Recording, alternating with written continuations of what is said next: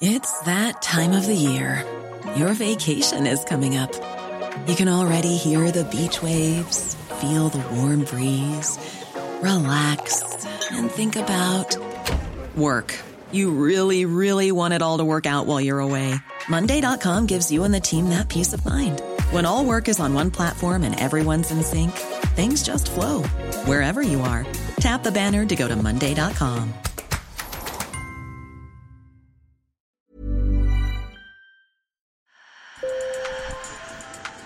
Bonjour. Hello. Hola. Marhaba bikoum. Sur le fil, Le podcast d'actu de l'AFP.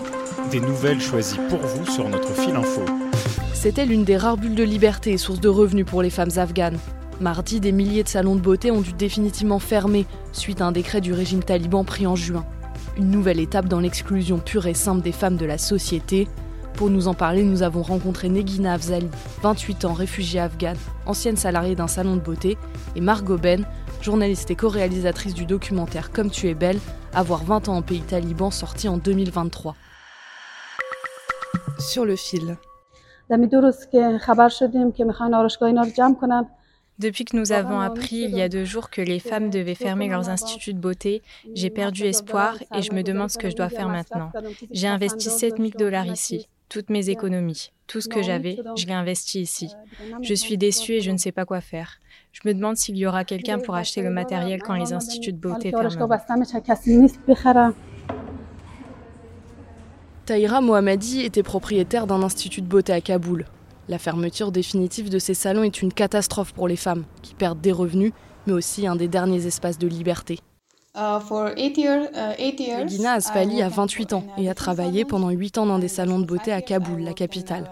Elle a fui son pays l'année dernière et habite maintenant en Allemagne, où elle a obtenu le statut de réfugiée. Sur le fil l'a rencontrée à Paris. Il y avait une uh, super ambiance dans les salons de beauté en Afghanistan. C'était réservé aux femmes, aux filles. On était libre de faire ce qu'on voulait, de porter ce qu'on voulait. Pas de hijab, pas. Someday we dance in uh, beauty salons. Was. Parfois, on dansait et on organisait des fêtes. On rencontrait des femmes, des gens, des cultures différentes. C'était vraiment intéressant. Margot Ben, grand reporter au Figaro et co-réalisatrice d'un documentaire sur les salons de beauté sorti en 2023. Les talibans, ils ont, ils ont invoqué euh, deux arguments pour justifier ces, fermetures de salons. Euh, ils ont dit d'une part que la mise en beauté des mariés, juste avant les, les- mariages, coûtait trop cher aux familles, que c'était injustifié, que cela allait à l'encontre de la religion. Il faut savoir qu'effectivement, en Afghanistan, euh, mais comme dans beaucoup d'autres pays, les mariages coûtent très cher. On invite beaucoup de gens et les mariés sont pomponnés pendant des heures. Ils ont utilisé aussi d'un second un second argument euh, qui est celui que euh, le, maquillage, euh, l'épilation, même l'épilation des sourcils, etc., va à l'encontre de la loi islamique. Il faut bien comprendre que les talibans ont une lecture ultra rigo- rigoriste et qui leur est propre du, Coran et que pour eux, voilà, se, se maquiller, c'est pas bien pour une femme et, une femme se doit d'être voilée, cachée, modeste. Les talibans sont un mouvement islamiste fondamentaliste, né en 1994, alors que le pays est en proie à une guerre civile, suite au retrait soviétique du pays en 1989. Ils prennent les armes pour, disent-ils, rétablir l'ordre et atteignent la capitale Kaboul en 1996, imposant leur vision de la loi islamique, la charia. Ils sont délogés par l'invasion américaine du pays en 2001, suite aux attentats du 11 septembre. Ils avaient juré s'être modernisés, mais depuis leur retour au pouvoir le 15 août 2021 à Kaboul, les talibans ont exclu les femmes de la plupart des établissements d'enseignement secondaire, des universités et des administrations publiques. Les Afghanes ne peuvent pas non plus entrer dans les parcs, jardins, salles de sport et bains publics et sont obligées de se couvrir intégralement lorsqu'elles sortent de chez elles.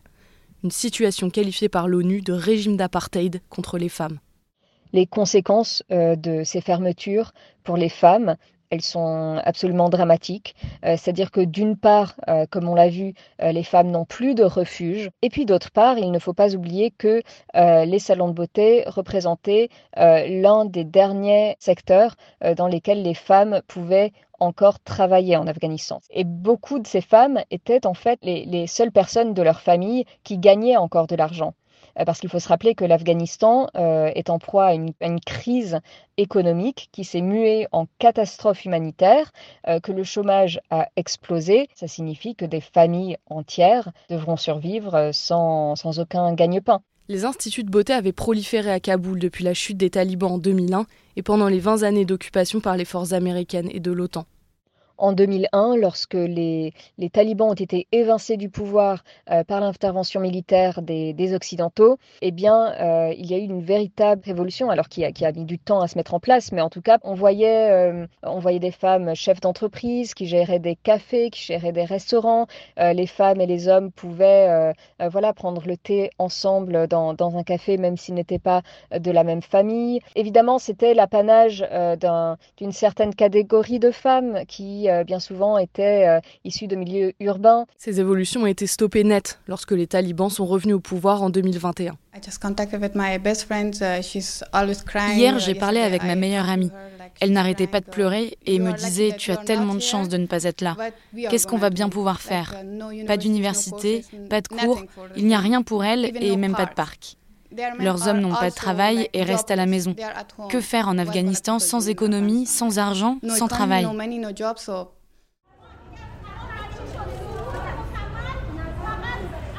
La semaine dernière, des dizaines de femmes sont courageusement sorties manifester contre la décision du régime. Les forces de sécurité ont tiré en l'air et utilisé des lances à eau pour les disperser. Mais très peu osent ouvertement contester le pouvoir.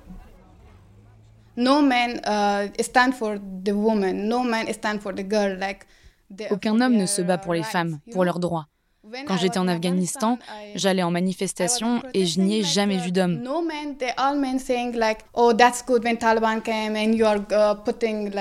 Quand les talibans sont arrivés, certains ont dit C'est bien, vous allez mettre des hijabs et rentrer à la maison. On n'a jamais été libre, avant ou pendant le régime taliban. Before Taliban, after Taliban, we never feel this. Bien sûr, il existe euh, des gens en Afghanistan qui sont, ou en tout cas qui étaient, plutôt partisans des talibans, dans le sens où les talibans se sont toujours érigés comme les défenseurs du peuple afghan contre les envahisseurs étrangers, et puis contre la classe politique de Kaboul, euh, extrêmement euh, corrompue, et, et c'est vrai que le gouvernement précédent était extrêmement corrompu. Aujourd'hui, le pays est en proie à une très grave crise économique. on voit que de nombreuses familles souffrent de tous ces décrets talibans qui euh, euh, mettent en place un système de répression euh, des Afghans et des Afghanes complètement abominable. donc je, pense, je, suis persuadée qu'un certain nombre de, personnes qui croyaient en ce projet taliban n'y croient plus totalement aujourd'hui. Quand les talibans ont pris le pouvoir, je suis restée à la maison deux ou trois semaines et toutes les nuits, tous les jours, j'ai pleuré. Je ne suis pas le genre de personne à rester à la maison. Tous les jours, avant, j'allais au travail, puis à l'université. J'aimais ma vie. Maintenant, je me sens chanceuse de ne pas être en Afghanistan, mais je suis triste pour mes amis, pour les femmes et les filles qui restent en Afghanistan.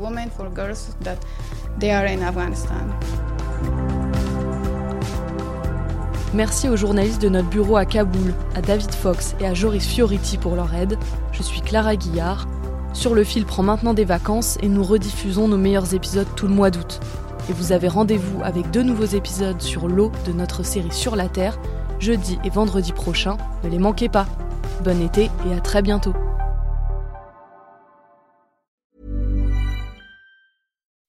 When you make decisions for your company, you look for the no-brainers. If you have a lot of mailing to do, stamps.com is the ultimate no-brainer. Use the Stamps.com mobile app to mail everything you need to keep your business running with up to 89% off USPS and UPS. Make the same no-brainer decision as over 1 million other businesses with Stamps.com. Use code PROGRAM for a special offer. That's Stamps.com, code PROGRAM.